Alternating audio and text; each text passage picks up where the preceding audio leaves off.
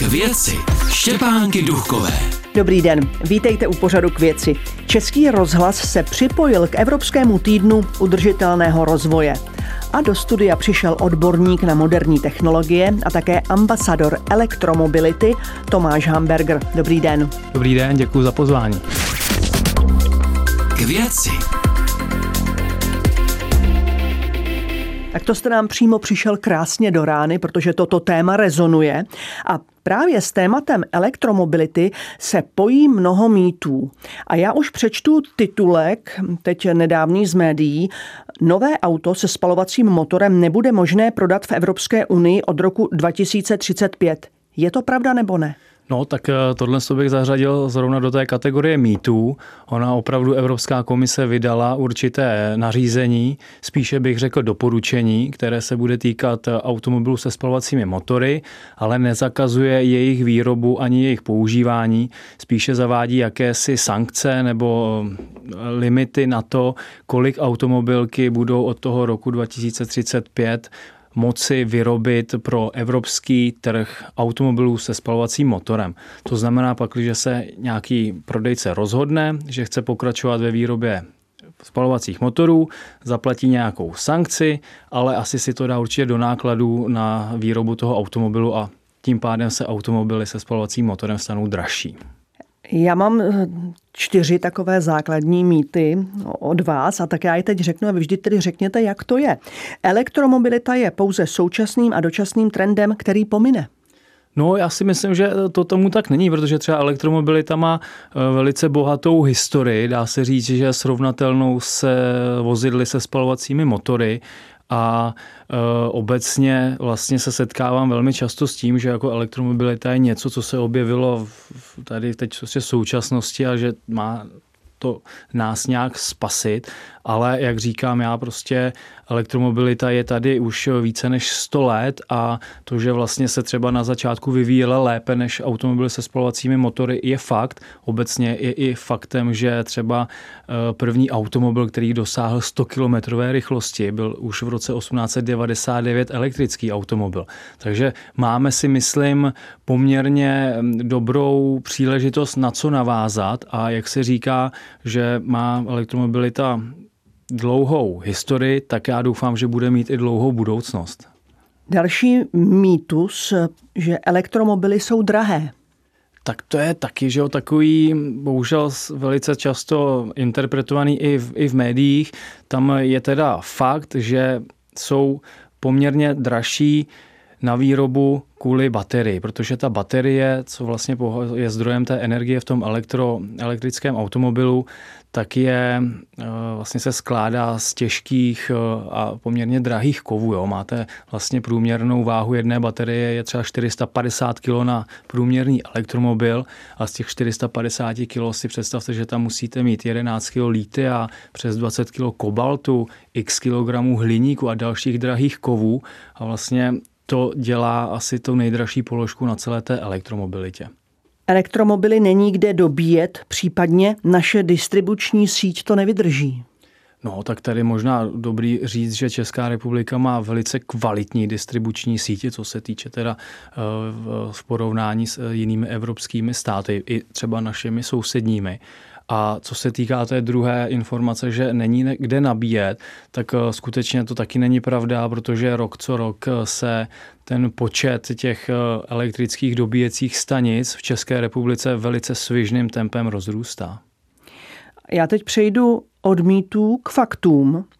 Eh, určité obavy vyvolává porovnávání spolehlivosti těch dříve vyráběných spalovacích aut a současných elektroaut, eh, protože se objevují kritiky, že ten, s tím nárůstem elektroniky v autech přibylo i technických problémů. Jak vidíte tuto kritiku elektromobility?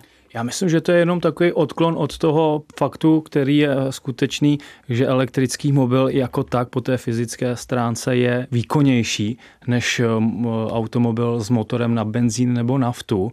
Takže vlastně se možná tím ty kritici snaží uh, zastřít ten uh, právě ten nedostatečný výkon těch motorů na fosilní paliva. Což prostě je fakt a elektrický automobil s elektrickým motorem, to je úplně prostě jiná kategorie. A když dáte ty výkony k sobě, tak eh, Skutečně ale mluv... lépe vychází ten elektrický. Vy ale teď mluvíte o výkonu, ale já mluvím o tom, že eh, panují obavy, že se to, teď to řeknu lidově, že se to elektroauto prostě bude mnohem častěji rozbíjet než auto se spalovacím motorem a že bude také mm, velký problém ho opravovat, jo. to elektroauto, než auto se spalovacím motorem. Co říkáte těm? Tomu rozumím, tam si eh, dovedu představit, že v souvislosti s těmi moderními technologiemi, které ty automobily mají a budou mít, můžou eh, vlastně se objevovat eh, nějaké třeba nedostatky, které v minulosti nebyly, ale na druhou stranu zase budu opakovat, že elektrický automobil eh, má vlastně, nebo nemá, nemá elektrické, nemá rozvody, nemá olej, jo, nedochází tam vlastně, nemusí se tam dělat vlastně taková ta klasická údržba, na kterou jsme byli zvyklí u motorových, dýzlových nebo benzínových motorů. Takže vlastně tam je zase ta další výhoda. Dalším problémem jsou baterie, které není snadné uhasit a hasiči z toho mají těžkou hlavu. My jsme tady měli nedávno v pořadu k věci mluvčího pražských hasičů, pana Kavku, ten nám to potvrdil. Hasiči mají speciální kontejnery s vodou, do kterých ten bateriový vůz ponoří. To ale přeci není do budoucna ideální řešení.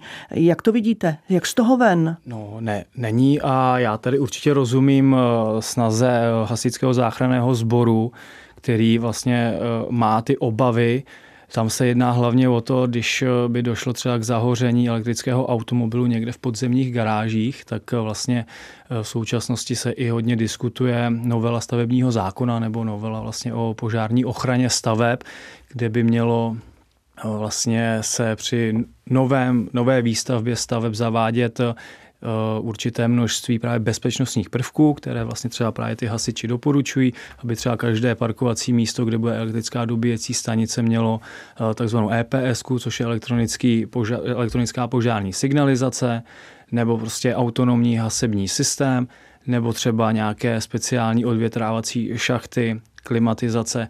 To se bavíme ale o těch garážích a o těch stavbách. Ale jak jste říkala vy, nemůže to být všechno jenom o tom mimo to auto, mimo to vozidlo, ale právě třeba vývojáři hodně teď usilují o to, aby třeba každý to auto mělo v sobě právě nějaký ten autonomní hasební prvek, který by byl zabudován do těch nejrizikovějších částí toho automobilu, nejčastěji právě u té nabíječky nebo u toho měniče, kde by mohlo docházet k nějakým, nějakým právě těm uh, zahořením. A pak eh, by to mohlo fungovat tak, že než eh, vlastně by se to rozhořelo to auto do nějakého velkého požáru, tak by ten autonomní systém v tom automobilu byl schopen ten eh, požár lokalizovat a uhasit. K věci. Elektromobilita je v dnešní době velké téma. Co to znamená v praxi, jak daleko s auty dojedeme, jak budou fungovat v zimě nebo dešti, jak se změní zážitek z cesty. O tom mluvíme s odborníkem na moderní technologie a také ambasadorem elektromobility Tomášem Hambergerem. Ten rozmach auto, elektroautomobilů vyvolává spoustu praktických otázek. Jaký je rozdíl mezi elektromobilem a plug-in hybridem? Tak eh, elektromobil, který je teda čistě elektrický, se dá nabíjet právě eh, skrze ty elektrické nabíjecí stanice a u toho plug-in hybridního tam vlastně máte taky elektrický motor, ale není tam možnost toho nabíjení zvenku. Vlastně ten váš, ten elektrický zdroj v tom autě si nabijete pomocí jízdy za použitím ale fosilního paliva. Je možné dobíjení i za deště? Já si myslím, že já teda osobně za ještě dobíjím a i za bouřky a nikdy jsem s tím neměl sebe menší problém. Elektřina a voda se nemají rády.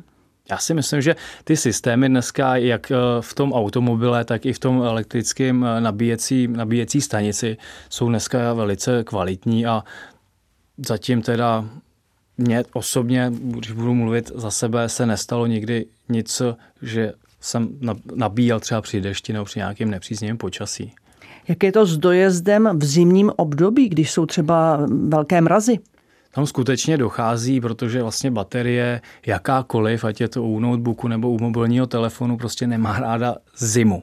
No, proto vlastně ty automobily na elektriku se vybavují vlastně topením a klimatizací, který vlastně mají za úkol v zimě tu baterii ohřívat a vytvářet jí tu její takovou oblíbenou teplotu, což je kolem těch 20 stupňů a tím zajistí vlastně to, že ten eh, výkon by bude adekvátní, bude stejný.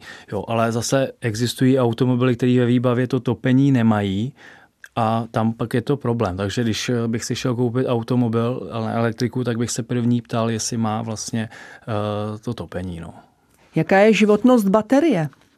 Tak eh, to zase, když budu vycházet z nějakých těch statistik a garancí, co udělují výrobci těch aut, tak ty garantují takých v průměru 100 až 150 tisíc kilometrů že když najedete, tak by ta baterie měla mít 100 eh, až minimálně 90% kapacitu pořád.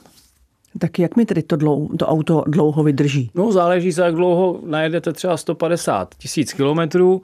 Já si myslím, že když průměrný řidič najede těch 20 tisíc, ale i, i méně, že jo, tak eh, minimálně třeba těch 5-6 let by ta baterie měla mít pořád třeba 90% kapacitu. Tam u těch baterií je výhoda to, že ona není jako monolitická, ale je sestavená z částí a když vlastně vy zjistíte nebo vám baterie začne vykazovat nižší eh, výkon, tak vy ji nemusíte měnit celou, což je poměrně nákladné, jak jsme se bavili na začátku, ale můžete si třeba vyměnit jenom jeden ten článek a zase si zvýšíte tu kapacitu.